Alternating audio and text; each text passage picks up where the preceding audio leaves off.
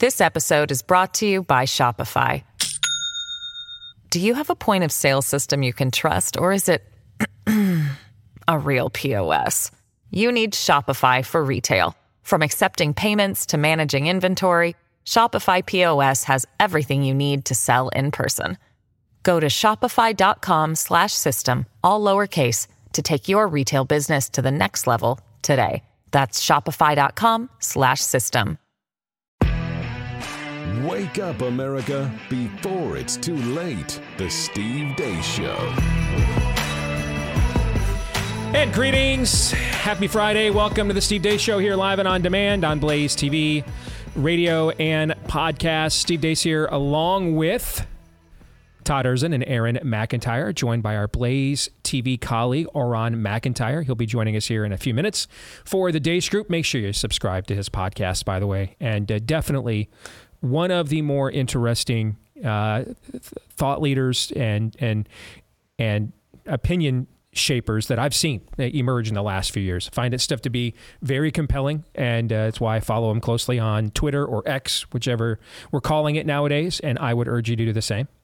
Uh, it's of course we're into uh, almost a full week now here on the Blaze of the big gamble that we are taking in uh, disrupting the paradigm in conservative media. We finally did what we've all known in this industry we would eventually have to do and we needed to do, but the problem is, you know, it's not a great economy, and and and this is still a major revenue stream, even if it is a hostage situation by allowing your primary monetization model to be governed by people who hate you. All right. And so this week we took a big step here on the Blaze and stepped out in opposition to that paradigm and made uh, the made the Blaze and Blaze News. Uh, we made it ad free and we're no longer going to be beholden uh, to big tech in that area. We're going to give you the news that you deserve, that we really want to report, unfiltered, without anybody on, in Silicon Valley or any dimly lit room uh, having their thumb on the scale and approving us for approving it for or approving it for us. And now the problem with that freedom, though, is it comes with great risk. And I say this as somebody who has owned his own show since um, I left local radio on February 11th, 2000 and, uh, 2011. I've not been anybody's employee other than my own no matter which network I was on. This one, Salem, others, as we were getting to moving up uh, through the food chain and getting to this point. And so I get the risk of that. I mean, I felt that risk with just me and a couple of employees, let alone a, a massive operation like the Blaze. But we trust you, the massive audience of the Blaze, that this is what you want.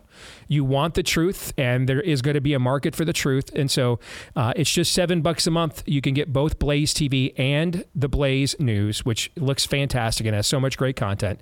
Get them both for just seven bucks a month. Man, you can't beat it. That's like, you know, Aaron said, that's one coffee nowadays in the Joe Biden era. Shouldn't be, but it is.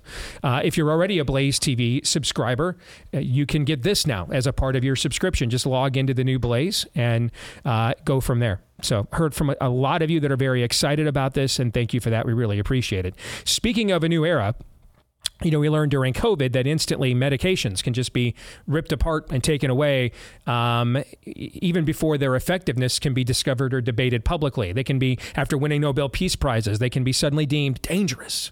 Uh, after you know being in, in, you know being inserted into the physiologies of tens of millions of people since the 1960s, um, it, it, now suddenly is uh, that's not a safe drug, right? On top of that, we've got critical shortages right now here in the U.S. Uh, of medications, and this is what happens when you let China, uh, when you let them manufacture about 80% of the world's antibiotic supply and another you know great move by your elites all right so this can cause severe disruptions in medical treatments resulting in delays treatment cancellations uh, the unfortunate rationing of vital medications get a hold of our friends over at jase medical whether it's a backup of your existing medications or it's the Jase case, the backup of venerable medications that could be the next on the hit list. Hit list. You never know when there's a quote unquote emergency. Make sure you've got that peace of mind right now with our friends over at Jase.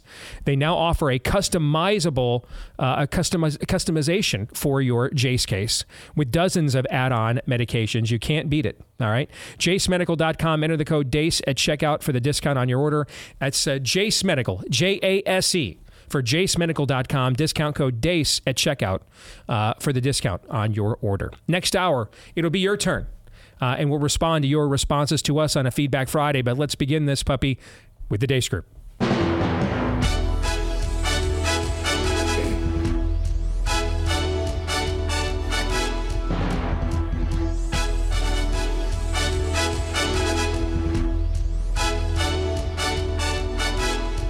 Your weekly look at the week that was brought to you by Aaron's Issue 1, the main event, which everybody looks the most forward to. Everything we do after this point will be a letdown. Here it is. Bleep Lord Nefarious says.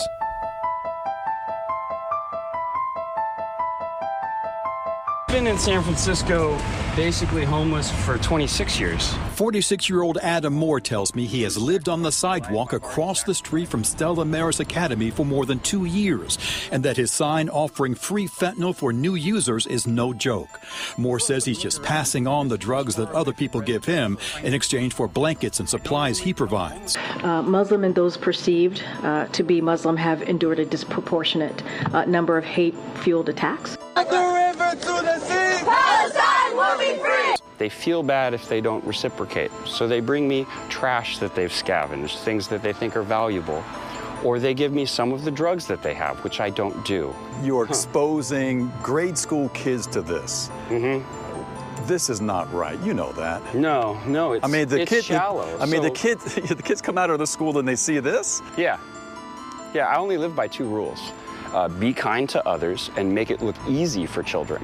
And I know many of you in the Muslim American community, the Arab American community, the Palestinian American community, and so many others are outraged and hearty, saying to yourselves, here we go again with Islamophobia and distrust we saw after 9 11. The Richmond District Police captain told me they recently tried an undercover sting on Moore, but he didn't have any drugs at the time. However, it's his past that's led to some concerns.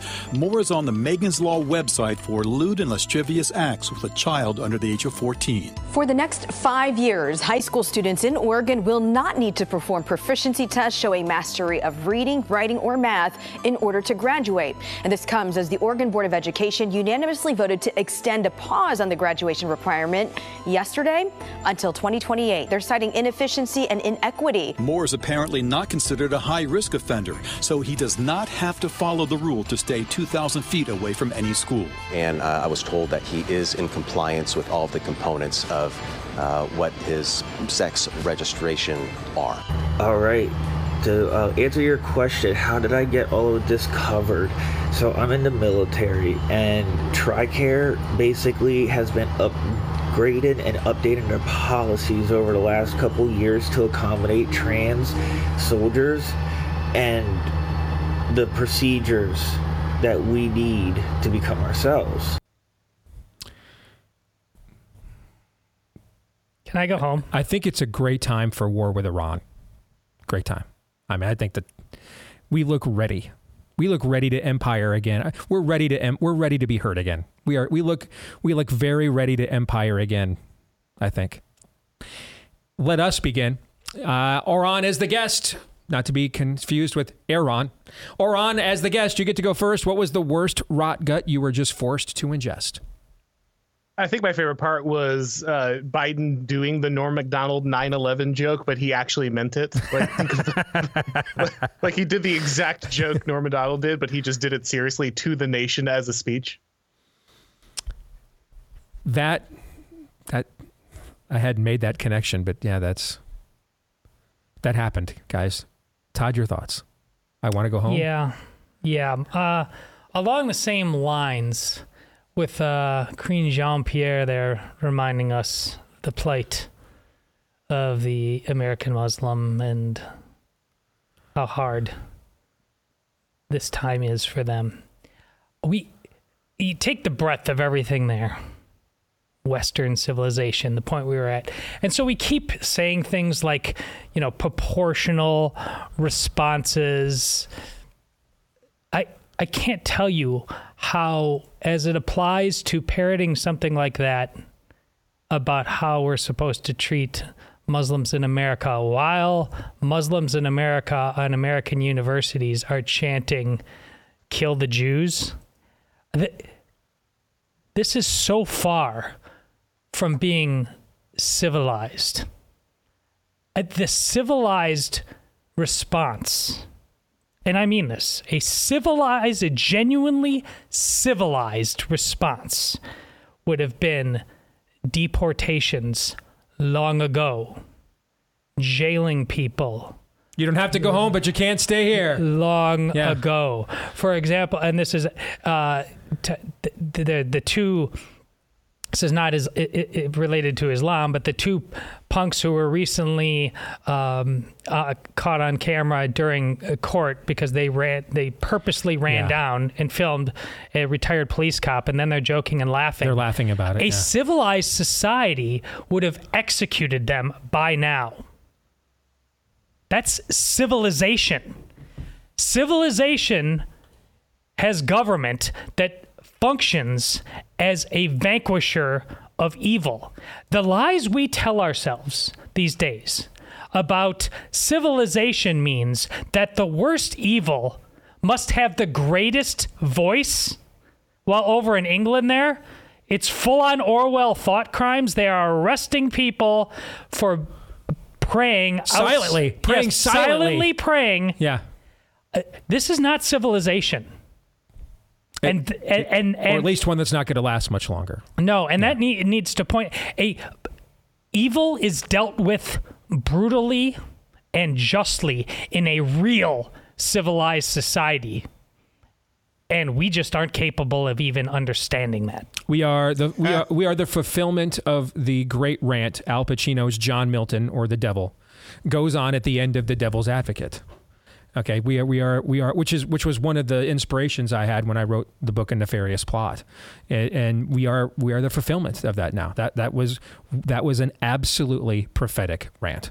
Aaron, Todd, you mean to tell me uh, that a people that can't understand the pretty obvious truth that you just that you just laid out there, you mean to tell me that that ty- type of people maybe wouldn't be able to, I don't know, educate their high schoolers on reading, writing, and math? Correct. Yeah, that's probably my worst of the week, or just the the most demonic there. I we're just flat. What what's the point of school then? Well, there is a point. Oh, there's and a- we've yes. we've Oh, known yes. this point forever. This was the logical. this was the logical endpoint of public education. It was never about reading, writing, math. It was just about, um, you know, our, our friends at Media Matters talking about uh, talking about us this week. Uh, it is Satan's youth ministry. That's all it's all it's become on taxpayer funded dollar. And now they're just telling you that out in the open in Oregon. Yeah. In order to graduate, basically, in order to become valedictorian in Oregon, uh, chop your nuts off if you're a dude or boobs off if you're a woman and uh, get your hair purple or pink and you're valedictorian. That's basically what they're, that's, at least that's how it came off to me anyway. ten minutes ago, we had to invest in their STEM programs. Yep. So that the the the government school program, the government schools were were actually embarrassed at how stupid the kids were. So we had to invest in the STEM programs to give them back some aura of legitimacy. All right, so the kids actually knew how to you know do basics and function in a in, in a in a technologically driven world while also being completely indoctrinated. That was just ten minutes ago. That I mean, that was going to save the government schools, massive investment. We that was that STEM was the plumb line. Ten minutes, ten minutes ago. Ten minutes later, you don't have to even spell STEM. right? You don't have to uh, spell STEM. You don't have to pronounce STEM. Just open up and say ah. Exit question. On a scale of one to ten, with one being how well Todd felt last Friday night when he was down with a nasty virus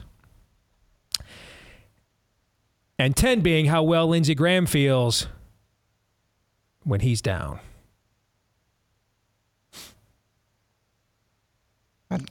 Rank this week's level of total depravity, Todd. 10. Aaron? I don't get the scale, but I'll, I'll go with a 10. It's actually good that you don't get it. Yeah, I was homeschooled. Yeah, that, I still good. don't that- get it- some of it- these it- it- innuendos. it's good that you don't get it. Auron, go ahead. I'm also baffled by the scale, but I'm just going to eight for safety.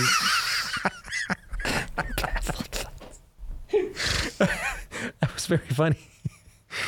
Oh, that was very funny. Um, before we get to issue two, a word about our friends over at AMAC, an organization uh, that wants you to have an option uh, apart from uh, the AARP, which uh, still backs Obamacare, gun confiscation, tranny policies that endanger parental rights, not to mention your children. Uh, and that's why last election cycle, about 95% of their donations went to the Democrats. So if you want to join a retirement organization that actually values American values, join the Association of Mature American Citizens. They proudly champion great values like free speech, religious liberty, the Second Amendment, and more. They've got more than 2 million members nationwide. They're a pro faith, pro family, and pro freedom organization, but they can't do it alone. That's why joining you joining gives you special access to great low rates on everything from uh, cell phones and plans, health and wellness product, products, prescription drugs, and more. Uh, and the more of us that join, the better those benefits get. So send a strong message. You want to finish the race. Go to amac.us uh, slash DEACE. amac.us slash DEACE. A-M-A-C dot US slash DEACE is where you wish to go. Let's get to issue two. Then they came for Jon Stewart. Jon Stewart's talk show is headed for the chopping block after Apple executives reportedly got cold feet over Stewart's plan to discuss China on the show. Filming for season three of Stewart's show, The Problem with Jon Stewart on Apple's streaming service was set to begin in weeks, but production staff were informed just last week the show is being canceled. According to the New York Times, the show's cancellation stems from differences between Stewart and Apple executives. Stewart wanted full creative control over the show's content, but Apple executives were allegedly concerned about the topics Stewart planned to cover in season three. Those topics included China, artificial intelligence, and Israel. There are also concerns about Stewart's coverage of the 2024 election. So, Auron, I, I put this topic in specifically for you and um, typically, when we have a guest here, I'll go through their Twitter feeds, see what you guys are commenting on hotly, uh, so we at least have at least one topic that's right in your your your wheelhouse. Okay, and I know you have had a lot to say over the last couple of years about some of us having a strange new respect for Bill Maher's and those types of people that maybe this that it's that's that's fool's gold is essentially your take i believe right and and and then the question comes you know is there a critical mass of good old fashioned liberals. Like, what was the movie Jon Stewart wrote during the COVID Yeah. year? And I loved that movie. I thought it was tremendous. Okay, um, is there is there a critical mass of old fashioned liberals that would get clipped by the spirit of the age, and so they might they would they might be willing to line up with people like us, at least on a temporary basis, to say, hey, we can't sustain any form of a free civilization this way. All right.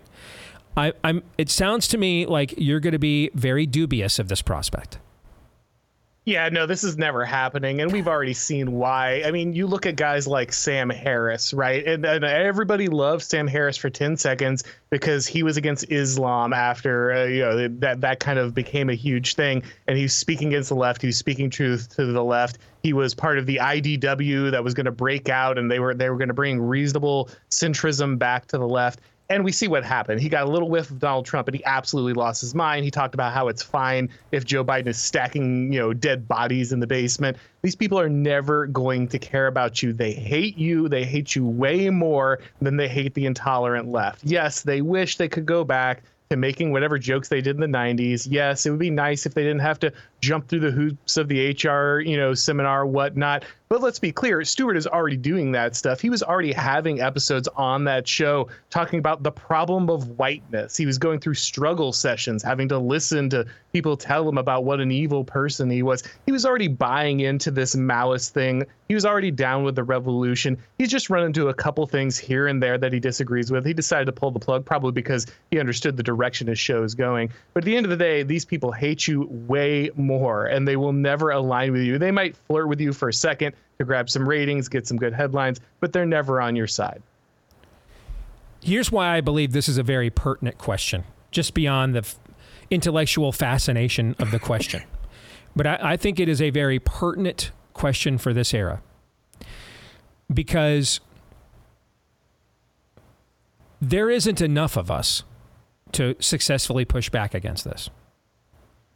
And I and I have no idea what the what the political agency we have available uh, at the moment that would actually adequately permit us to do so. Do you know? Like, it, it, is voting straight ticket Republican going to push back on any of this stuff? So we lack agency. We don't have a, there's only two parties, and neither one of them fully, or maybe fully is the, the wrong word to use because you're never going to agree 100% with everybody. How about um, sufficiently? We'll go with that word. Neither one of them sufficiently represents us in a meaningful way to give us a level of agency to push back on this on a in, in any significant form. And so the only hope was, from far as I can tell, is is to avoid this thing descending into, you know, our own version of Bolsheviks versus Mensheviks, um, or dueling apparatchiks, or Antietam. The only hope was um, that there was a, there would be enough people that were maybe disagreed with us substantively on some on fundamental issues, but were critical thinking enough to understand that we're going to kill the goose that laid the golden egg here unless we stop doing what we're doing. And, and sanity has to prevail. And once sanity prevails, we can get back to having the same arguments we were having about fundamentals before. But the first fundamental is we have to be sane. What I hear you saying, Auron, is you don't believe that kind of a coalition basically is possible, right? You don't think that's achievable.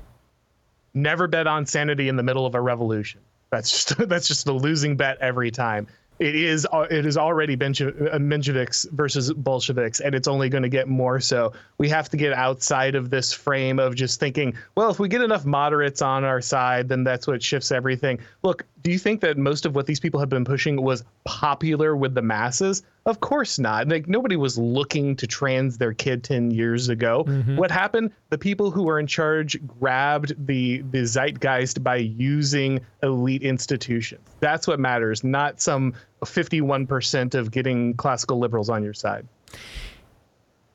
Do you I assume you well, I don't I shouldn't assume. Do you agree with me about what that existentially means if your analysis is correct. Sorry, can you clarify that a little bit? That there's there's there's really only two ways in human history that these sorts of irreconcilable differences are settled. There isn't a third way it's settled via um, the capture of institutions, as you mentioned, and so therefore, whether you you use the political process, whether that's elections, appointments, etc., to get a hold of institutions to essentially um, organize and or weaponize. I mean, it's organization if you're doing it, weaponization if it's being done against you. Uh, so to organize and or weaponize them towards your viewpoint and worldview, and it prevails, or the old-fashioned way. Like there isn't a third way. Pew pew. You mean? So yeah. There's only there's only two ways. There's so, one that, so one's news, peaceable and one's not. So the good news is is that there is a little bit of a third way, and that's the one I'm hoping for. Though you're right to to say that it is it is less likely. The third way is simply that it becomes incredibly clear that those in charge can't get the job done anymore, and it just kind of falls apart. And this certainly happened with sections of the Soviet Union. Again, that's not completely you know without its own conflicts to be sure but there is a certain point at which people look around and are like, oh, I can't eat. I can't get a job. I don't really care about meeting your HR quota anymore. I don't know if I really want to go through this, you know, through the struggle session anymore. I'd rather just be able to have my kids grow up and go outside and, you know, not get hurt. And but what if the point, people are so far gone that they don't care? Well, then, and that's why the, and that's why we're in the position we're in today. We're, yeah. That's you see what I'm saying? I mean that yep. that that ultimately, you know, what what replaced the Soviet Union? Um, uh, thugocracy. Uh, you know, you know, essentially mafia mafia chieftains, and the and the and the prime minister, the president, is the most vicious one of them all. But it's a thugocracy. That's what replaced the Soviet Union. They were they were a republic for about 15 minutes, about as long as the Hasmonean dynasty, and then the Romans came in. All right, and so th- now it's a thugocracy, right? I mean, I, I it, what if the what if what if the what if the, the the revolutionaries cracked the code via China? And China showed that if you give people enough people satiation, enough access to modern convenience, accoutrement, uh, you know, a chicken in every pot, a dwelling and over their head, the amount of command, economy, and control that they will let you exert over their lives, including which church they go to, will be extraordinary. And what happened over COVID was was it was a test case to see if the West was ready for that level of autocracy. And it, it well, from our perspective, we failed, but from their perspective, we passed we're ready. Oh no, China has absolutely proved that. The, the the good news or the bad news, depending on how you want to look at it, is we're way more incompetent. Like our our our our, our evil overlords are just vastly more incompetent and vastly more ideological. And so they're not going to be capable of doing what China's done because a I think the the the population there is more passive, but b and most importantly, I think that their elites are just way more competent than our elites, and they're not going to be able to pull this off. Look what they're doing. They're trying to start another war like in the middle of a collapsing economy where they already can't uh, you know win the one that well, they're next involved next, in. next next issue. Don't Yeah. don't don't don't spoil Sorry, the plot. sorry, yeah. But next issue, we're going to get into why they're they're just openly telling you why they think it'll be good for the economy. But all right, this has been fascinating because.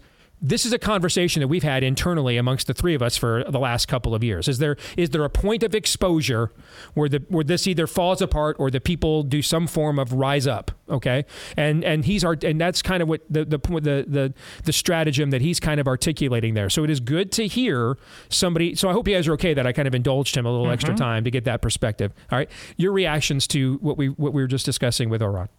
Well, it's it's Auron's of course right, but it's worse. E- even if Jon Stewart and company could ultimately had- a full-on public mea culpa and came on board. It, I, were you really worried about this latest Jon Stewart show? And In fact, I did not know it existed is until it got point. canceled. Yeah. he already created Frankenstein's monster with his old show. That is the, all his minions that he created back then in multiple generations are now.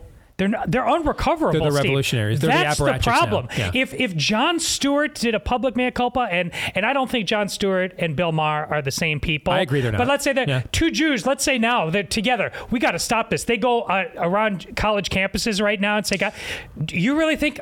Yes. Tell me more. No, get out of here, old men. We're We're, gays- burning this place we're down. gays for Hamas. The damage Yeah. is done. Yeah.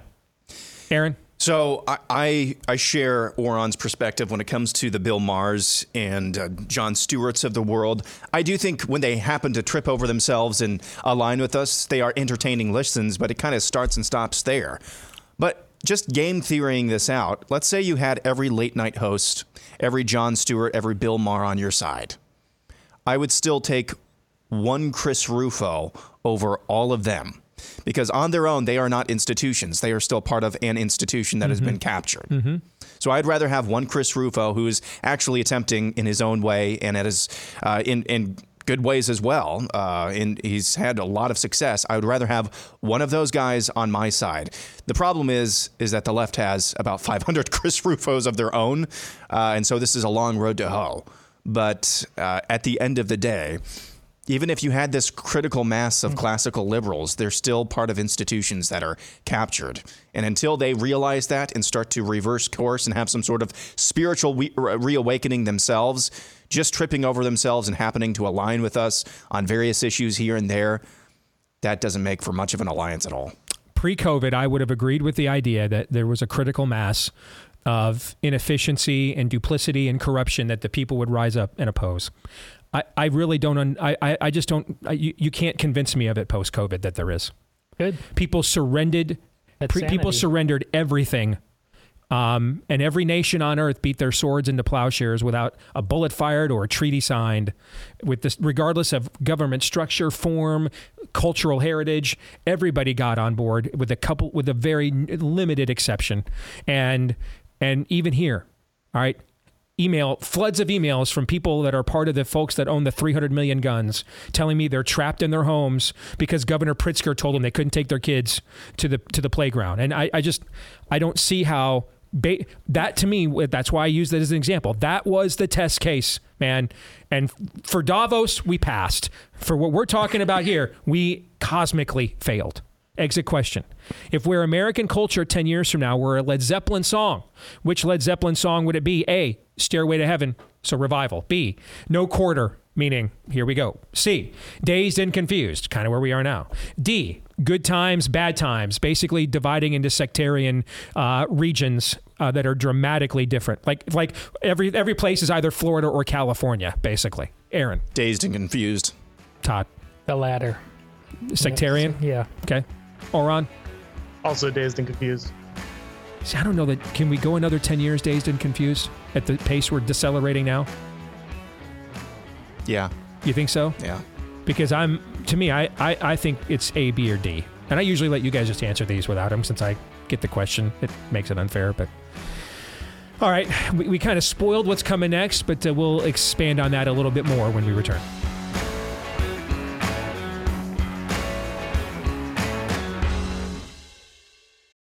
This episode is brought to you by Shopify. Do you have a point of sale system you can trust, or is it a real POS? You need Shopify for retail. From accepting payments to managing inventory, Shopify POS has everything you need to sell in person. Go to shopify.com/system all lowercase to take your retail business to the next level today. That's shopify.com/system.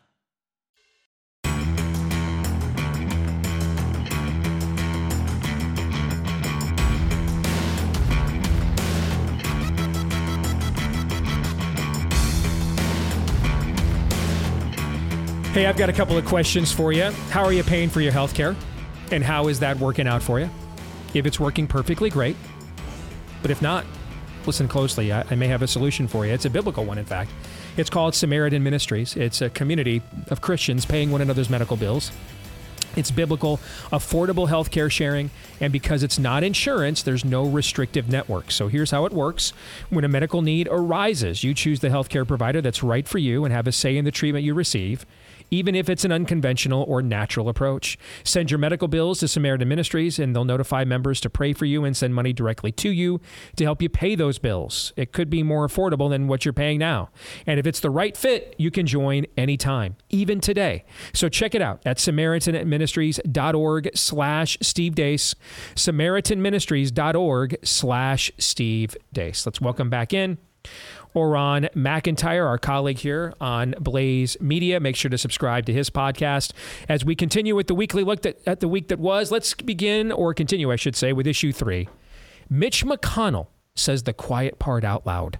Mitch McConnell went on CBS's Face the Nation last weekend to discuss Ukraine and says piles of dead Ukrainians and Russians are good for our manufacturing base. If you look at the Ukraine assistance, let's let's talk about where the money is really going a significant portion of it's being spent in the United States in 38 different states, replacing the weapons that we sent to Ukraine with more modern weapons. So we're rebuilding our industrial base. That's what President Biden's seeking to do. It's, it's correct. No Americans are getting killed in Ukraine. We're re- rebuilding our industrial base. Uh, the Ukrainians are destroying the army of one of our biggest rivals, I have a hard time finding anything wrong with that. Mm-hmm. I think it's wonderful. So from from the from one of the big the big one of the big arguments Republicans and Democrats had post World War II was over the welfare state and its dawn via FDR's New Deal. And Democrats, driven by Keynesian economics, then took that to the next level with the Great Society, and they've grown it ever since, believing absolutely that government is what saved, those government policies were what saved the country from the Great Depression. Republicans have always responded with no, World War II did. Reignited America's manufacturing base, also um, reignited the entrepreneurial spirit coming out of the Great Depression, coming up with new plastics, new manufacturing techniques, uh, new technologies in and of themselves in order to win the war. All right. And so this is this this argument is is essentially pre Roe versus Wade. This was the number one political argument that Republicans and Democrats had until Roe v. Wade, and then it became abortion. But this this would this remains the number one economic argument that they had. And remember, Mitch, you're Ditch, you're talking, you know, this is a boomer, so he grew up in an era of this argument. Now, we've not really had a Republican make it blatantly affirmative, though, the way that Mitch McConnell is, right? It is one thing to make it negatively in, or retroactively. From as, well, this is what happened in history, and applying it to a cause we all will agree was just and we had to fight. All right, we've not actually seen a major Republican figure remove all patriotic lingo, all patriotic branding, right?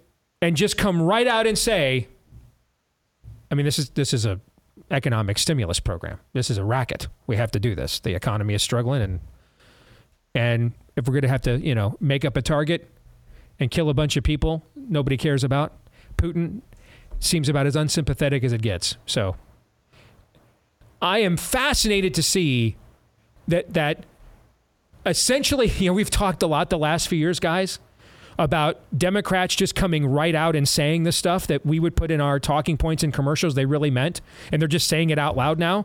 This goes the other way. This is basically the, the, the arguably the highest level elected Republican in America coming right out and saying and fulfilling what tons of Democrat commercials against Republicans for decades have claimed. And just flat out saying it's true. That's why we're doing this. And then even saying, well, that's why Joe Biden's doing it too. So now, for those of you that love that uniparty or unibrow talking point, he's confirming that for you as well. All out in the open. Now, I'm not sure looking at our economy, you're seeing the macro benefit from all of this that Yeah. Mitch is claiming. But you know what they'll say when you point that out? It would actually be worse if we weren't doing this. Same thing we heard during COVID. Oh, yeah, maybe masks don't work, but it would be worse if we didn't wear the mask. Maybe the jab doesn't work, but it'd be even worse if we didn't take it. Maybe lockdowns didn't work, but it would be worse if we didn't. You know, I mean, the, the things that are not, you know, that, that are, you know, unfalsifiable. Yeah, exactly. You say it better than me. Exactly. So, Todd, let me start this time with you. You're up. Well, you went where I was going to go, but even before that, if at first, uh, you know, it, it's it, it, he actually said it's wonderful. Yeah.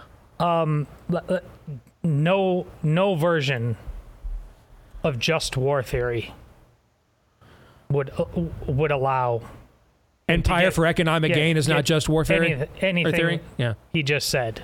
So it's it's just morally debased and decadent. And then secondly, and then also it's important. It's th- then it's not even working. Uh, how much is your grocery bill? Uh, Can you move? Can you buy that used car? The stuff that uh, uh, Steve talks about. Th- thirdly, this is a a man. Look at look at him. Look at him. He should not be ruling you on any level. And I don't even care if he had a distinguished track record before him. He, and it, in fact, he has something along the lines of Nancy Pelosi, that, who has used this government job to enrich himself. See, he he is actually the physical manifestation of everything that he's talking about, which is why he says, "Oh, it's wonderful." He has grifted an entire system that is supposed to be of the people, by the people, and for the people, and he has used it for maximum game for himself. So of course he's calling it wonderful. Of course, re- remember the aha moment we all had when he went over to Ukraine? and we thought maybe, maybe there'd be like, what's going on here? And he went over there. He's like, no, this this looks tip top shape to me. And then that, for me, I know Was that before or after you two performed there? Uh, yeah, I don't recall, but that this is that, that that's when my reverse Wakanda theory went into full gear. That there is simply a, something going on here that has nothing to do with the rest of us, which is why he has such a big smile on his face. When is the last time Mitch McConnell operated as if he cared about the rest of us?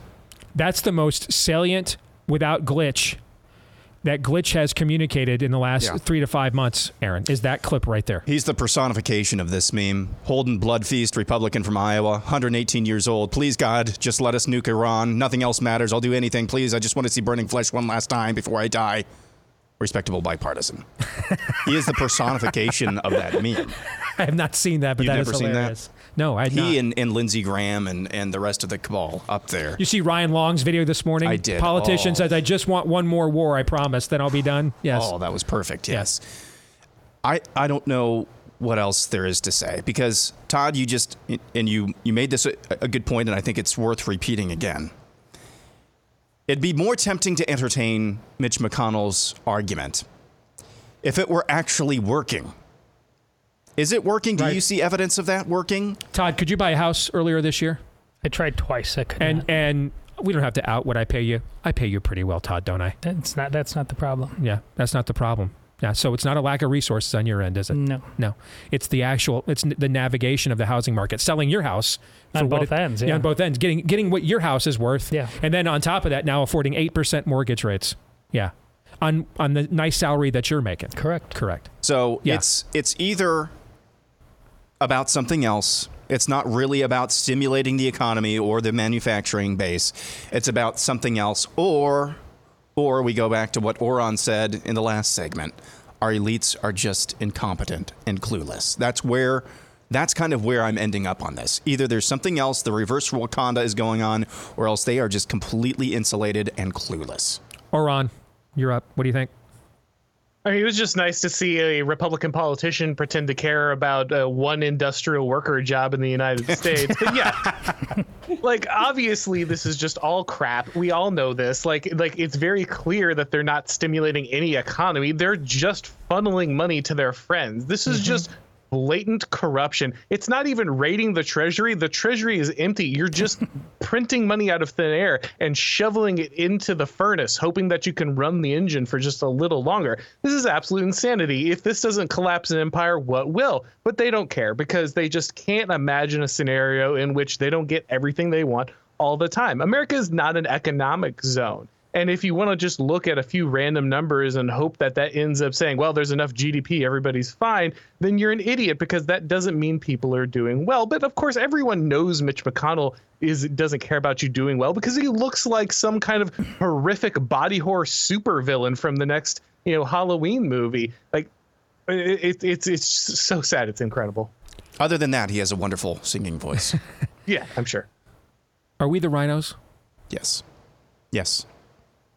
We should this should have been clear 10 years ago. You know, kind of like we are the walking dead. We are the rhinos, right? Yeah. Yep. We're the rhinos, right? Yeah. I know you probably agree with this, Aron. correct? We're the rhinos. Oh yeah, yeah, yeah. I mean, you're looking at us like, you know, I think I love you. But yeah, I mean, we're the we're the rhinos. We're the rhinos. Exit question. Who is more likely to be in, in power in Washington D.C. come January of 2025? Ditch McConnell or Donald Trump? Aaron. Ditch. Todd. Ditch. Auron. I, I'm going. I'm going for the hail mary. I'm go, I'll go with Trump. Keep hope alive. Yes. Keep hope alive. That's All very off brand for you, Auron. You didn't it. I know, It, I has figured- come to this. it. It has come to this. Expose it all. Let it all burn. The Republican Party going down is actually what we need. And it's come to this. That guy is the one, all right, still saying the rosary. That guy is. Okay. All right, let's get to issue four. Okay. If you could pick a successor to McConnell, this might be one of the hardest kicker questions we have ever asked. If you could pick a successor to McConnell as Senate Republican leader, whom would it be and why? It has to be a current Republican senator, which is why this is one of the hardest. This is this One is of the hardest one of- kicker questions we've ever asked. This is actually one of the easiest in my opinion. Oh, because there are like two or three options. Is Well, you're gonna say? yeah. Okay. It's Rand Paul. I, and I've said this before. Of any of these individuals, let's just say Ron DeSantis, Donald Trump, Rand Paul, pick another U.S. senator. I believe Rand Paul has the highest chance of being taken out by the deep state because at a visceral level, I believe that guy just has has a measure of I don't give a that those guys a- a- at a personal When and you wear a turtleneck level. and when you flaunt that Yes. turtleneck as often as he does, you don't care. And Take it from somebody who flaunts turtlenecks. I know. I Yeah. think there's something about him. I mean, he was at the baseball field. His neighbor frickin' beat him up. I think Right. there's something about him that drives all the right people just absolutely bonkers. I was going to say they did technically try to kill him. His They neighbor, Yeah. his neighbor assaulted him. Todd. I have a tie, and it has everything to do with all the reasons uh, Aaron just laid out, uh, but they might go in different directions. And one of them is Rand Paul, but the other one would be Kyrsten Sinema. Oh, yeah, Just it, she'd go in a different direction, but it, she also has that. If you get her, I, I, I, was about to say I'm feeling you, but given who we're talking about, I thought I probably shouldn't use that language. But yeah, Yeah. yeah, I I get that.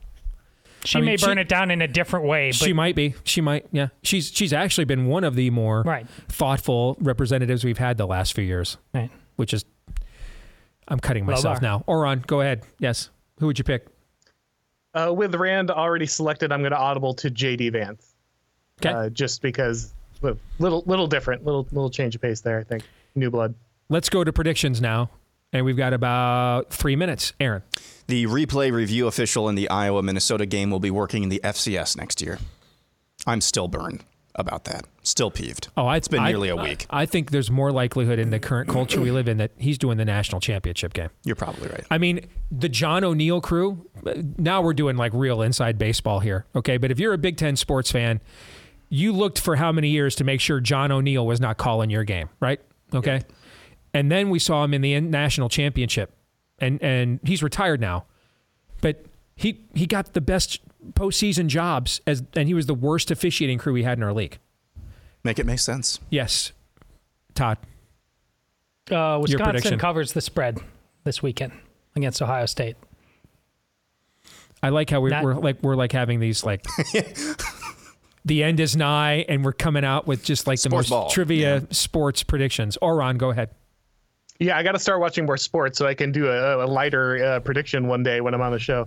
Uh, yeah, I'm going to go with we don't go to war uh, over uh, Israel. That that that one is too hot. That one actually has real consequences. They'd rather just keep using that as an excuse to funnel uh, to funnel money to Ukraine.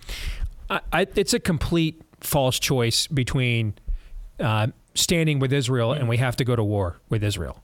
The reality is, it is far more likely that Israel would do what is necessary and, and must be done here if we actually left them alone to handle their own business and minded our own. Okay. Um, it, it- it's, you know, Biden went over there last week with the intent of trying to stall that ground invasion. I think. I, I think it's a false choice between um, we have to stand with it. We, we, we, we either stand with Israel or you know we're locking arms with the uh, IDF in, in with our own soldiers in Gaza. My prediction. I hate to do this after what I just said. Raiders are going all the way, y'all.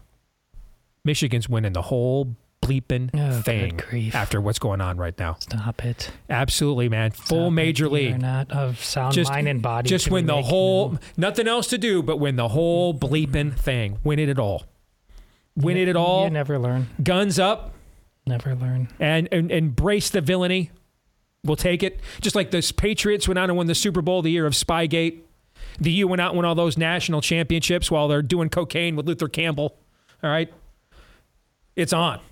Auron, don't fo- don't follow more sports. This is why. don't. Don't. It's major league time. The only thing to do is to win the whole bleeping thing. All right. I mean the the the chip that that this whole scam has put on, this contrivance has put on our shoulders, man. You know how I got to meet Bob Vander Plaats?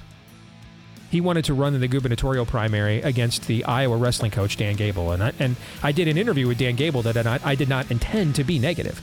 It, in fact, it was to be flattering because I was a sports guy at the time, and Gable's answers were so bad that Vanderplatz took those clips and spread them around to the media, and he sent me a cookie bouquet thanking me for doing that interview. All right, I may send cookie bouquets to the entire Ohio State media when this is all said and done. I I, I, I can't thank you enough for what you've done here. Auron, good to see you. Thank you. Great. Thanks for having me. You got it. We'll come back. It'll be Feedback Friday in a moment. Stay tuned.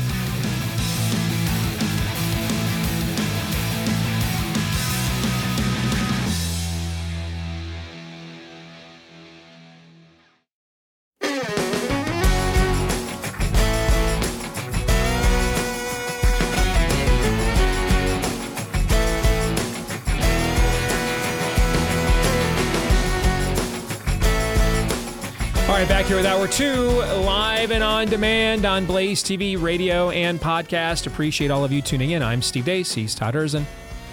He is Aaron McIntyre. You are you, and you can let us know what you think about what we think. You can do so several ways. Try emailing the program, steve at stevedeace.com. That's D E A C E. Like us on Facebook, me, we, and Gab. You can follow me at Steve Deace Show on Twitter, Gettr, Instagram, and TikTok. You can also, uh, if you are a podcast listener, please hit a, give us a five star review if you like us. Thanks to all of you who have. And then you can also hit subscribe, or if you're on iTunes, follow. And that way, every time we do a new show, like today, uh, it ends up in your feed every single time. And thank you to all of you that have done that as well. This part of the show brought to you by our friends over at the Beam Dream and their magic powder. Because did you know that poor sleep can cause weight gain, mood issues, poor mental health, lower productivity, and that sleeping less than six to seven hours per night is linked to reduced blood white blood cell count? You know, all that does is prote- all those do is protect your body against illness and disease, fighting viruses, bacteria, and more. That's why we're introducing the Beam Dream. We have uh, been telling you about the the Beam Dream powder. It's their healthy hot cocoa for sleep. Today, you get a special discount on Beam's Dream Powder, their best selling hot cocoa with no added sugar.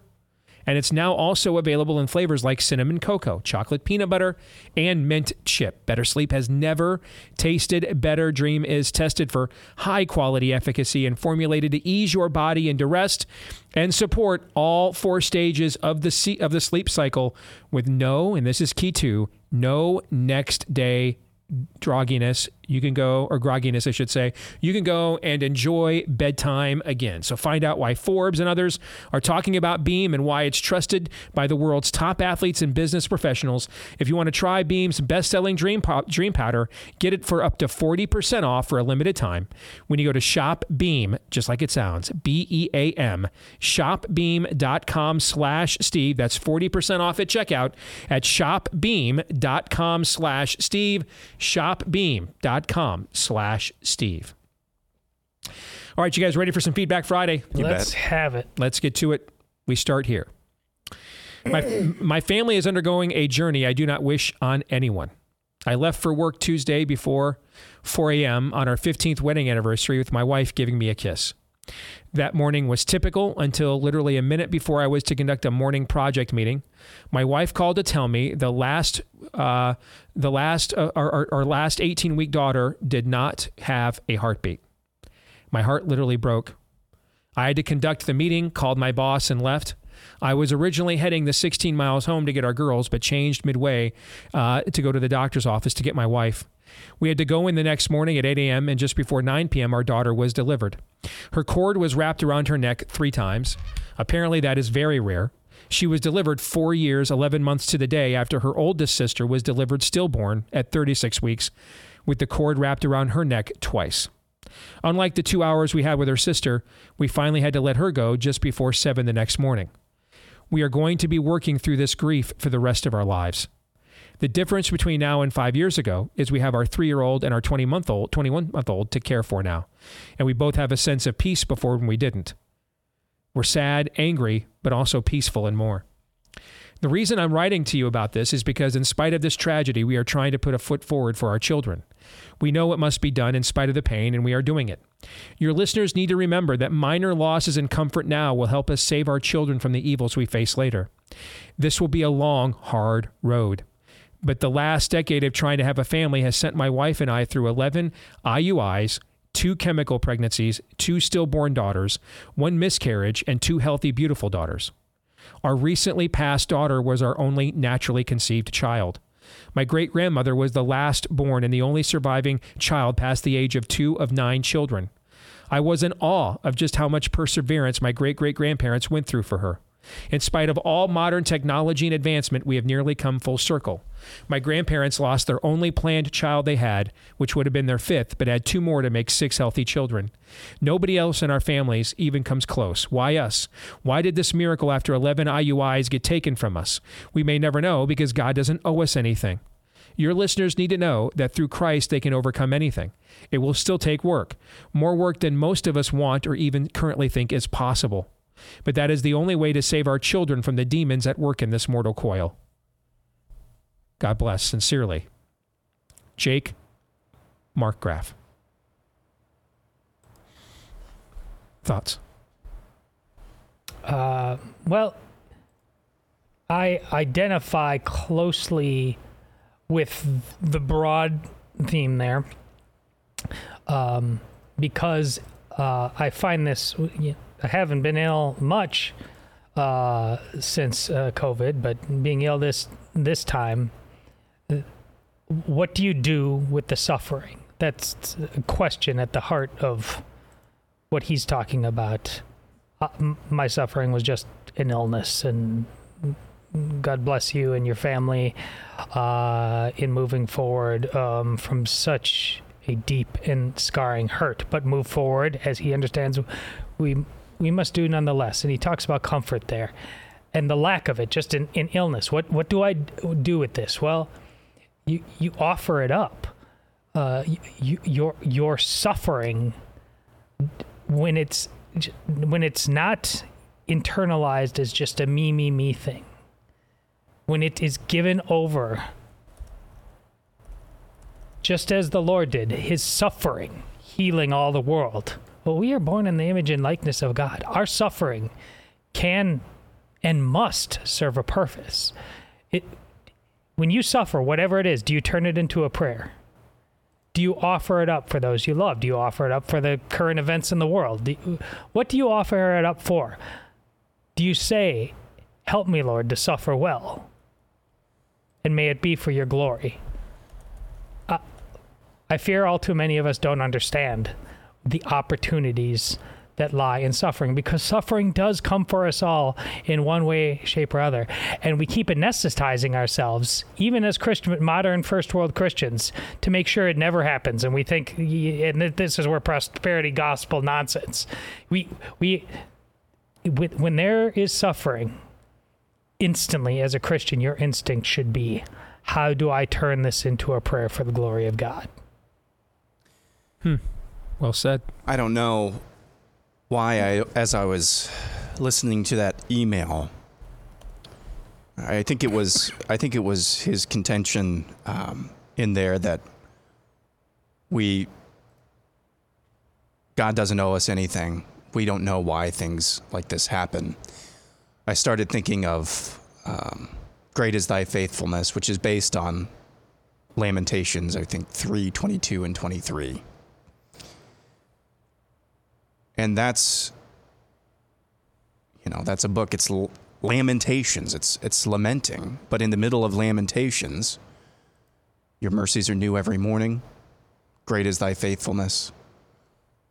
That is that is kind of the the overarching message at least that i heard from that from that uh, from that email. And um, that's a perspective that is it's not easy to come to. I I can't imagine going through what he went through. But God bless him. God bless him for recognizing that this is hard, that it's painful, that this is true suffering. It is suffering. But he also recognizes still, even in the midst of that, that God's in, in, in charge and in control. Um, God bless you, brother. Amen.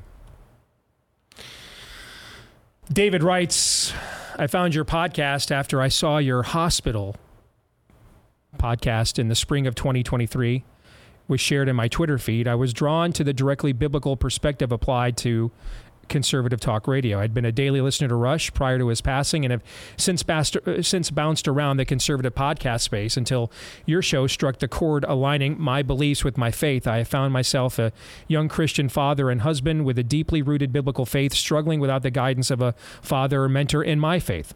I have sought out biblical mentoring, but have not yet found it within the men of my church, but will continue to seek that support. Yet the situation below has often led to a stumbling block with the men I've talked with about biblical mentoring. I struggle with having a faith professing father and mother with whom I have no relationship, despite being blessed to have been raised in a Christian home. Having been abused by my mother and not protected by my father, I separated myself and my new bride shortly after our wedding. After years of unrepentant manipulation and abuse, with my wife's support, I decided we did not need my parents' negative influence in our and our future children's lives. One of the biggest hurdles I have had in the years since I distanced myself is the fifth commandment. And, and, and a biblical and the biblical tenet of honoring your father and mother. The one encouragement I've received is from Genesis that quote, a man shall leave his father and mother and hold fast to his wife or cleave, and they shall the two shall become one flesh. Yet I struggle to equate how Genesis 2:24 negates and replaces Exodus 20:12, which is honoring your father and mother. I've come to respect your biblical insight on a vast number of topics. I've heard you discuss the challenge relationships you've had with your father and father figures, and I hope you can discuss this and I and you Todd and Aaron will be willing to shed some light on this. Well, David, indeed, you have asked a question that is very central in my wheelhouse. And um, these things are not in conflict with one another. We have to come to grips with that. And and and we do by understanding what forgiveness means and, and how that plays into all of this. I mean, Jesus is asked, How many times do I have to forgive? And he gives a number, but the number essentially symbolizes an infinitely. Okay, infinitely. And I, I, I needed to come to grips with my own sinfulness. I, I needed to come to grips with how I treated people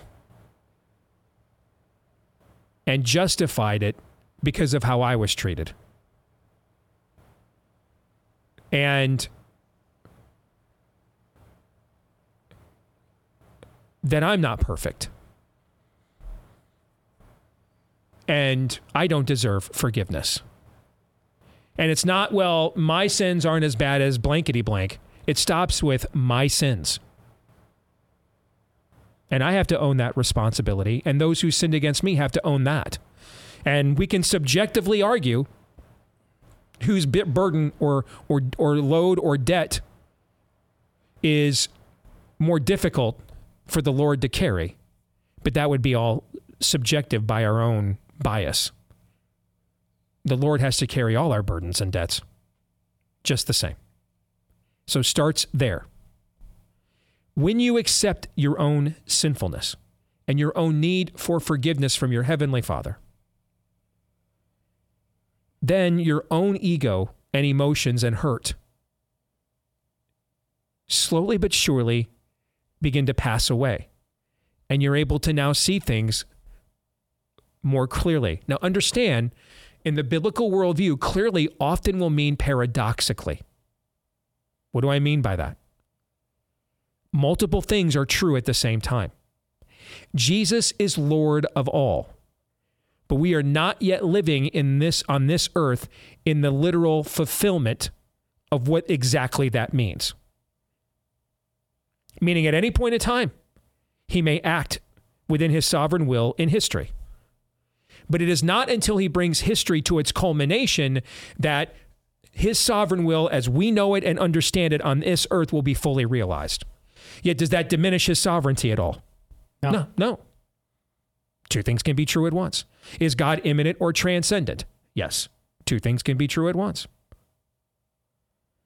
Am I forgiven for my sins? And and and and in Christ there's no longer any condemnation for me. Yes. If I go out and do something stupid, will there still be consequences for my actions? Yeah. Yes. Con- are consequences and condemnation the same thing? No. The, the biblical worldview is paradoxical because it is perpendicular to this world, not parallel to it. You are a stranger in a strange land. You are in the world and not of it. This world is not your home, ultimately. So there's going to be discomforts. There's going to be times that the math up here does not add up while the ground down here is still terra firma because you built it on the rock. So here's what that means. If you do the math with everything I just said, you absolutely can reconcile the commandment to honor your father and mother and to move on with your life. And here's how. Whom was the vehicle that God in His sovereignty chose to give you a life?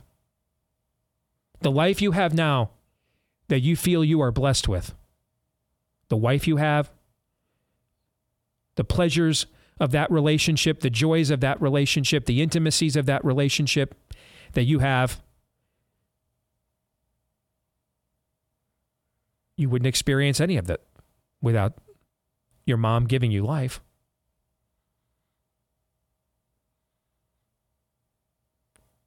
Someone gives you life, that's a pretty good reason to honor them, is it not? Yeah. Yeah.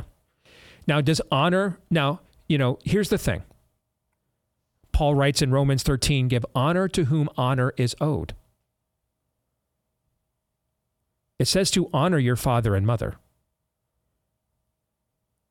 It doesn't say that everything they're going to do is honorable. Should you honor somebody's heresy? Should you honor that? No. No. Should you honor somebody's criminality? Should you honor that? No. No. Should you honor somebody's unrepentant sin? Should you honor that? No. Should you honor the abuse someone inflicted upon you? Should you honor that? No. No.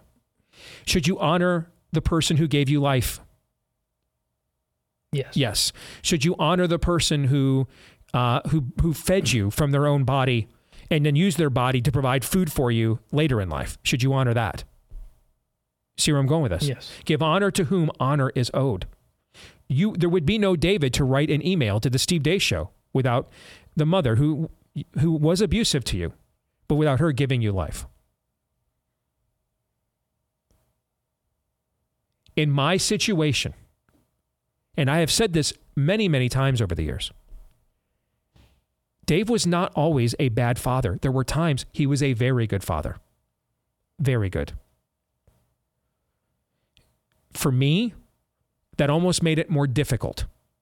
Like if he had just been systemically bad, you might have just said he didn't know any better, move on. This actually made it harder for me to forgive because he had he demonstrated on many occasions that he did know better. There were times he was very kind, very giving. I remember one time there was a bully in middle school who picked on me and and I was afraid to push back and fight back on him. Finally he pushed a button. I was ironically wearing a Michigan sweatshirt like I am today. Okay? Coming back from Christmas break and I was wearing a my the Michigan Rose Bowl sweatshirt, Jimmy Harbaugh's senior year. I was wearing the Michigan Rose Bowl sweatshirt that my parents had gotten me for Christmas and I couldn't wait to wear it first day back from from Christmas break and he just desecrated it. Took his milkshake cup and just rubbed it all over my sweatshirt and stained it. And I was very upset. Next class we had together was choir. And I was very, very upset. And I don't to this day know what happened. I walked in there, I saw him, and I just jumped him right there in choir class and beat the snot out of him. Finally, they come in. Principal comes in. Choir teacher couldn't get me off him. Principal comes in. Finally, he gets me off of him. All right. Now, I'm the one being bullied. I retaliated. At the very least, we both should have gotten the exact same punishment. Instead, I got the worst one. Because, see, the other kid had a perfect attendance record. And if he got suspended or in house suspension, that counted against it. And the school didn't want to lose having a student with a perfect attendance record and the reward for that.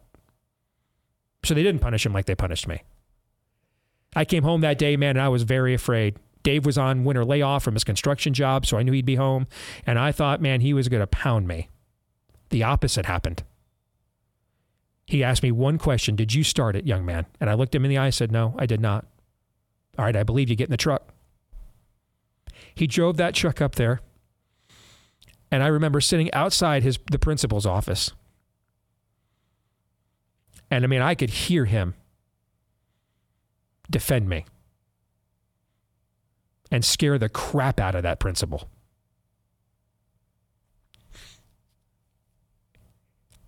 On the drive home, I'd have done anything David asked me to do at that moment. Anything. Any wall he wanted me to run through, any chore he wanted done, I'd have done it all. And so for me, that's what made it harder. Because there were moments he was an excellent dad. And as I got older, he ran out of excuses. Because there were more and more examples that he could do better. He knew better. For whatever reason, he wasn't willing to confront his own demons and admit that. That's my situation.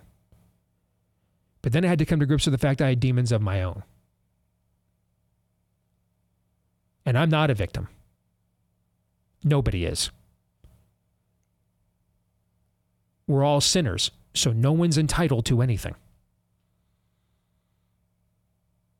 We're not entitled. We're not, we're not entitled to our grievances. And when we act otherwise, they destroy us. They make us what we claim to not want to become. So honor the woman who gave you life. Honor the woman who gave you food, gave you clothing. Honor the moments that she was a good mom. Honor that. because those moments impacted you every bit as much as the abuse did and helped make you the man you are today in total. And then at the same time, because now that everybody's an adult and that mother of yours does not want to own her demons like Dave to this day does not. If I got a phone call from Dave right now in the middle of the show. if He texted me and said, It's finally time to talk. I would take it like that. But I don't get that call. And it's not my job to seek that call out. My job, going back to Genesis, is to leave my father and mother and cleave to my wife and build a family with her. That's my job. It is his job to come to me, not me to come to him. But I don't carry any grievance. I don't carry any disdain for him at all. I've let that all go. And I appreciate. You know, I joked yesterday, I think it was, when he hit me on the other arm coming home from Little League. Kind of an old school thing. There were plenty of lessons Dave taught me the good way. They weren't destructive. He taught me a good work ethic to not accept defeat, to not accept failure. Failure is not an option. Defeat is an orphan. Take no loss. Get back up. Do not stay down. I learned these things from him, and I am very, very thankful for them. And so I honor that. My biological didn't bother, I wouldn't be here. If he didn't bother with my mom, I honor that. And that would be mama that you saw on the show yesterday, she wouldn't be here either. So I'm thankful that he planted the literal seed for these things to happen. Give honor to whom honor is owed. She is owed some honor by virtue of the fact you're breathing. Giving her that honor, here's the thing just like with forgiveness, giving her that honor won't be letting her off the hook in any way. It'll be you letting go of what's left of her hold on you. And then you owe her nothing. You have your own family. And it'll be up to her to bridge that divide. Because she's the one that created it.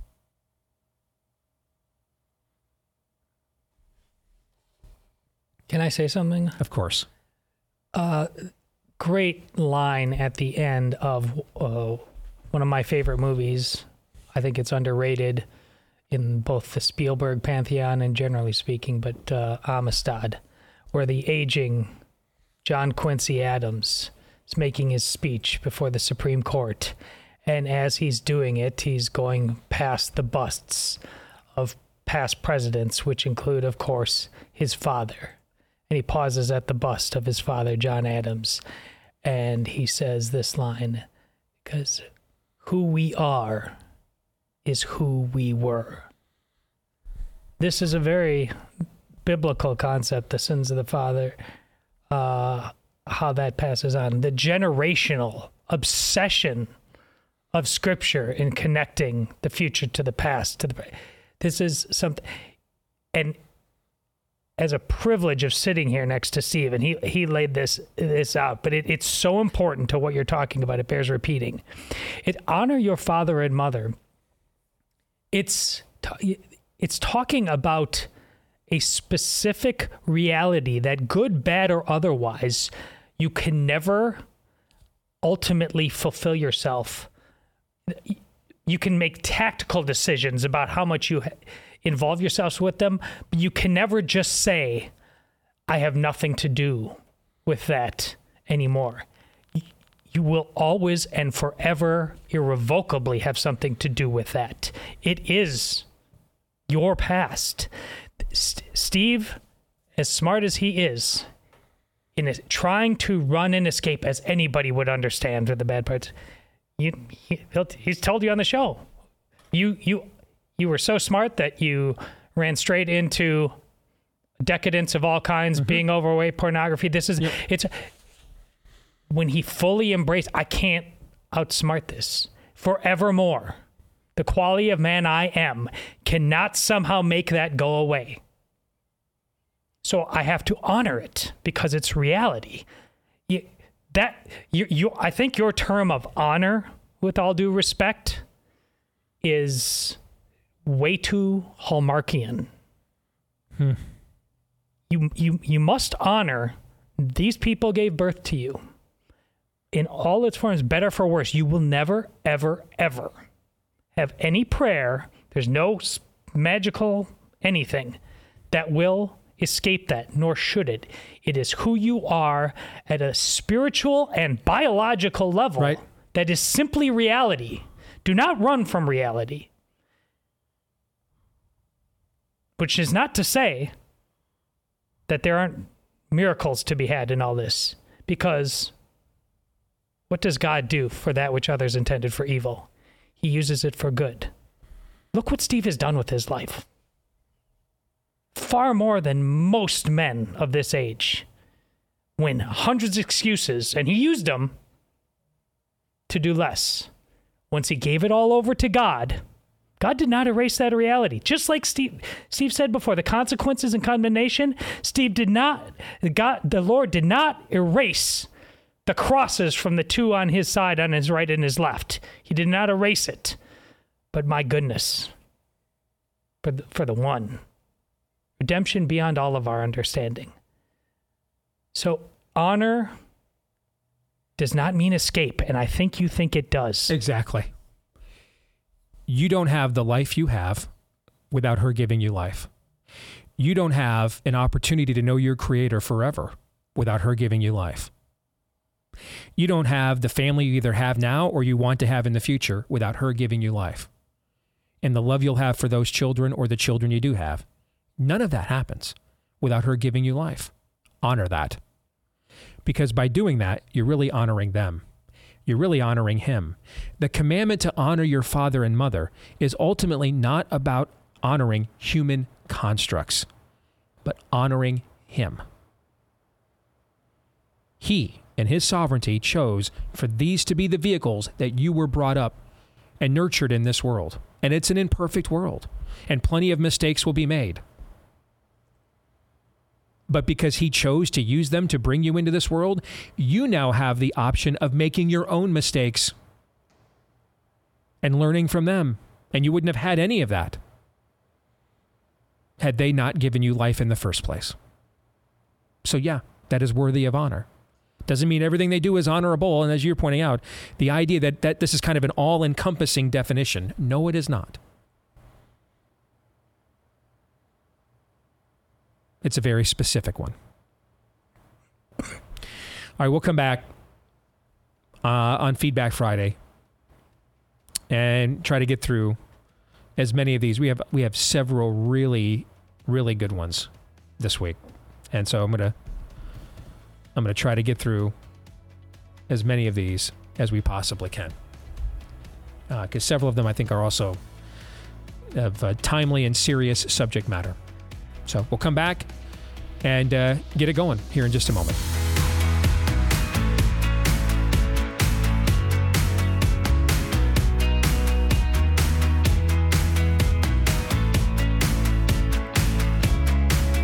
Constitution Wealth is the Patriots' choice in wealth management. Maybe you're one of those people that tries to avoid shopping with businesses who offend or attack your values. But did you know that you could be investing your retirement funds in those exact same businesses? Constitution Wealth wants to help you align your portfolio with your principles. They think you can be both prophetic and profitable. And they have helped uh, this audience already, people within this audience, align millions of dollars in their wealth and retirement already this year. They want to do the same for you right now. You don't have to invest in woke companies to secure your retirement. Just like we did at the Blaze this week, we broke away from big tech and their ad placements rather than letting our enemies decide what we do and do and get to say and who does and doesn't get to see it. Um, they do the same thing for you with your portfolio and your retirement at Constitution Wealth. Help them build the parallel economy, work together, and put your productivity to work for the kingdom of the one who gave you the skills that even allowed you to create that productivity in the first place. All right. Go to constitutionwealth.com slash Steve. Sign up for a free consultation today at constitutionwealth.com slash Steve. I want to share a text I got from a good buddy of mine. Steve Noble's a talk show host in North Carolina. Just sent this to me. Mike Johnson and I, the new Speaker of the House, Steve says, My, Mike Johnson and I have been good friends since 2005. He helped me with a lot of legal firepower back when we were first getting started with activism down here.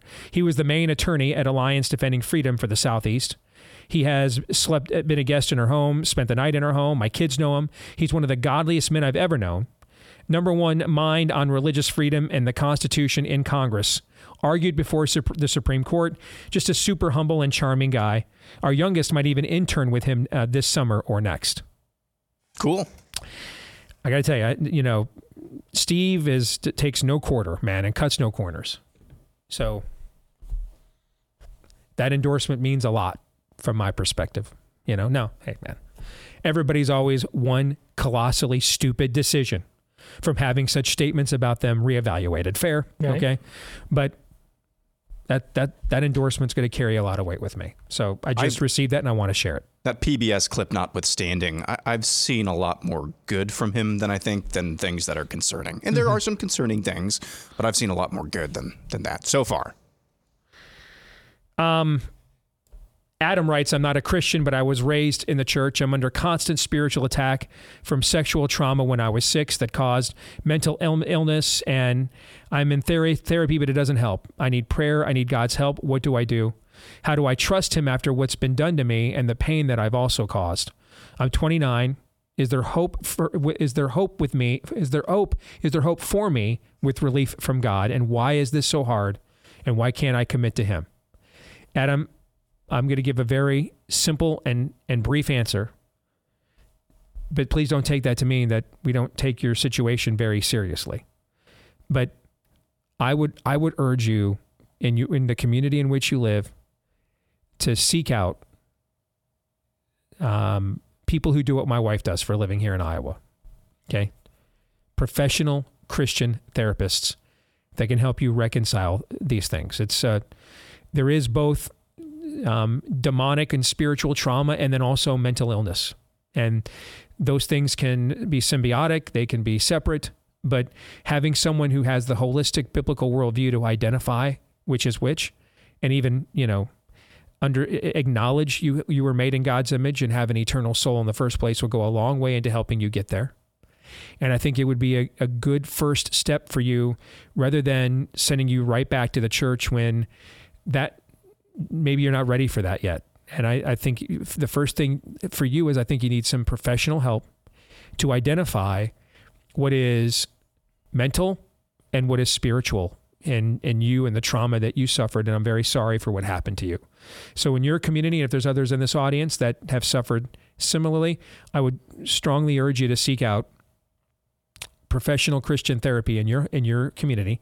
And if you have a question about what you're looking for, feel free to email me, steve at stevedeace.com. I'll pass it on to Amy, and because uh, she knows a lot more about this than I do. But Godspeed, brother, seek that out ASAP. If you're listening today, don't let the sun go down without seeking out that kind of counsel.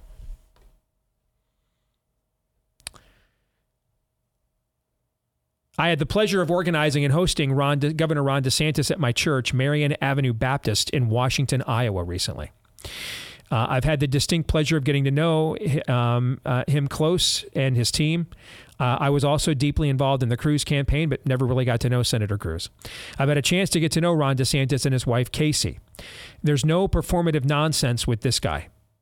I know you guys have talked to him too. I've never met someone with the plain old fashioned resolve to see things through that he has. My church is not your average Baptist church. And keep in mind, Ron's Catholic. So it's going to be a bit of a different experience and what he's accustomed to. My church is not your average Baptist church. We're old fashioned that we sing from a hymnal and we preach hard on cultural issues and repentance of sin of all kinds. We're not soft when it comes to the pulpit. My pastor is unafraid of any issue we deal with in this sick culture, and because of that, he and the governor actually hit it off. And that says more uh, to me than just about anything else I could say. Uh, Ron, myself, and my pastor are all very close in age. There was no nonsense, comfort, or small talk there. Casey and the kids were welcome like any of the other moms with multiple little ones. His kids played for a short time with my pastor's three little ones in the office before service and listening to Casey pull out her mom voice as they got ready to get back on the bus, calling out Mason DeSantis as he ran around in the front yard of the church. in the mom tone, mean, meaning to listen up and come here, showed me this couple is not fake. This is not a performance. They're a real married couple.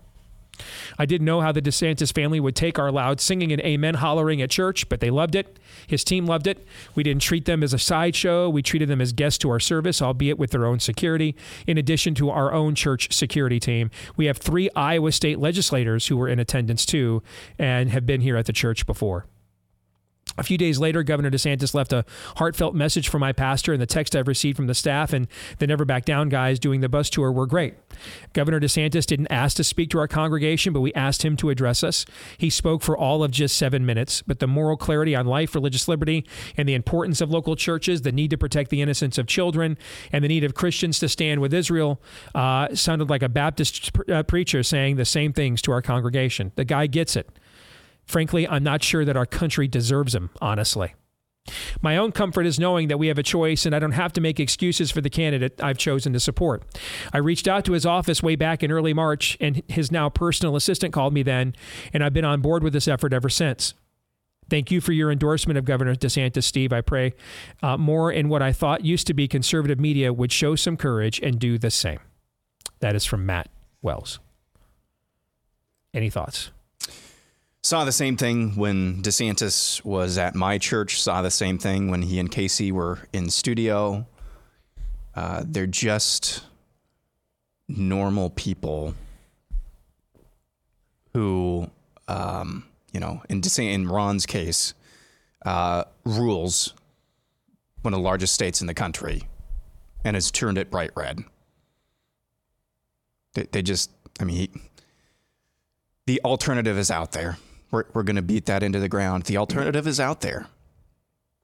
This is a referendum not on him or Trump, but us. Totally agree. And listen, DeSantis, if he manages to become president of the United States, you mentioned uh, whether we deserve him or not. We we certainly don't. And his winning, I don't, won't be necessarily a sign of anything. It'll be an opportunity for all of us to roll up our sleeves and work. If if, if the reaction to DeSantis winning, uh, okay, let's return to normal. Yeah, let's wrong, kick up the wrong, feedback. Wrong. No, get to work yes. at every level harder than you've ever worked before as a citizen. Ron DeSantis represents a, a, a normal that this generation is not accustomed to. Like yeah. this idea that you you would just vote for him and then just sit back and watch no, the show. No. You, would have to enlist in the fight. You'd have to be engaged. He would. I mean, he's going to actually push the things he's talking yes. about, and that's going to require support, air support, not a passive or pleasurable viewing experience here. Okay, I mean this this would be an exercise in in self government, which used to be normal around here, yeah. but is not a normal that we have been accustomed to around here in quite a long time. When which is why we currently prefer the show. And so, like, it's it's going to be win-win either way with DeSantis. If we're if we're afforded that opportunity, what a blessing. But I, it won't be a sign of anything if having a, somebody the caliber of that man and that family and everything it represents willing to go to bat, and we decide to pass on him, that will be a sign, and that will be a blessing as well. We will be told exactly the state of reality, just like with that past letter writer and his with his parents, like to know reality in its bones and its steps will help you on how to move forward. And we, if we pass on a man like this at this time, will we be told an important truth? Everyone deals with pain from time to time, especially as we get older.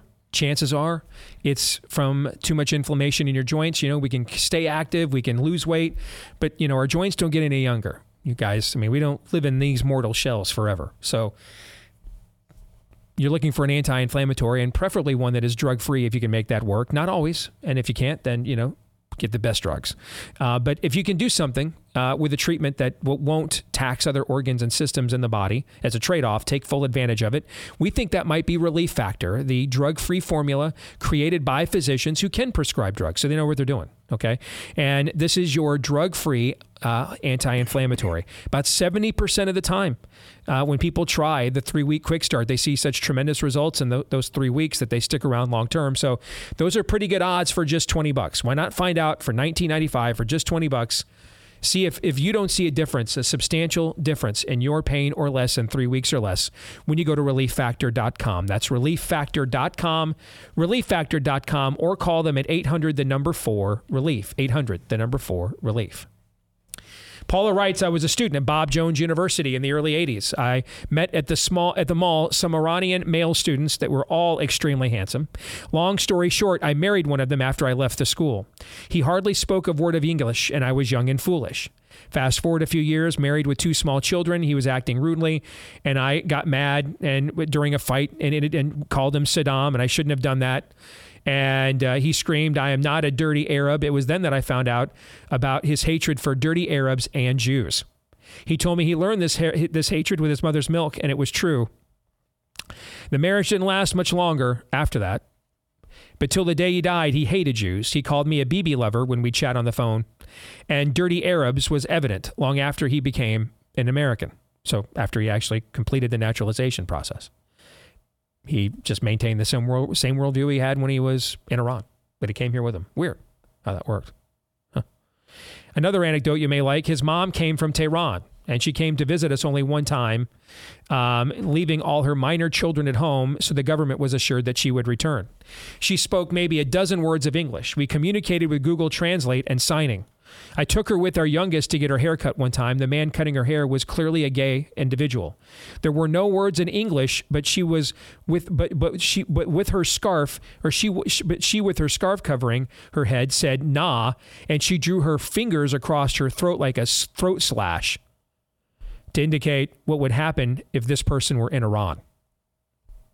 Again, that is from Paula. My We've mind was blown. Like in the first sentence, Bob Jones University grad marries young Irish. Like what? The heart, or should we say the hormones, is, want what they want. Yes. I'm gonna. Gosh, in the West, we really need to understand this again. Reality matters. Our Hallmarkian notions of what it means to be an American Christian are so damn stupid. She knows that now. That's why she wrote this. No, note. no, no. I know. Yeah. This is why it's an opportunity beyond you.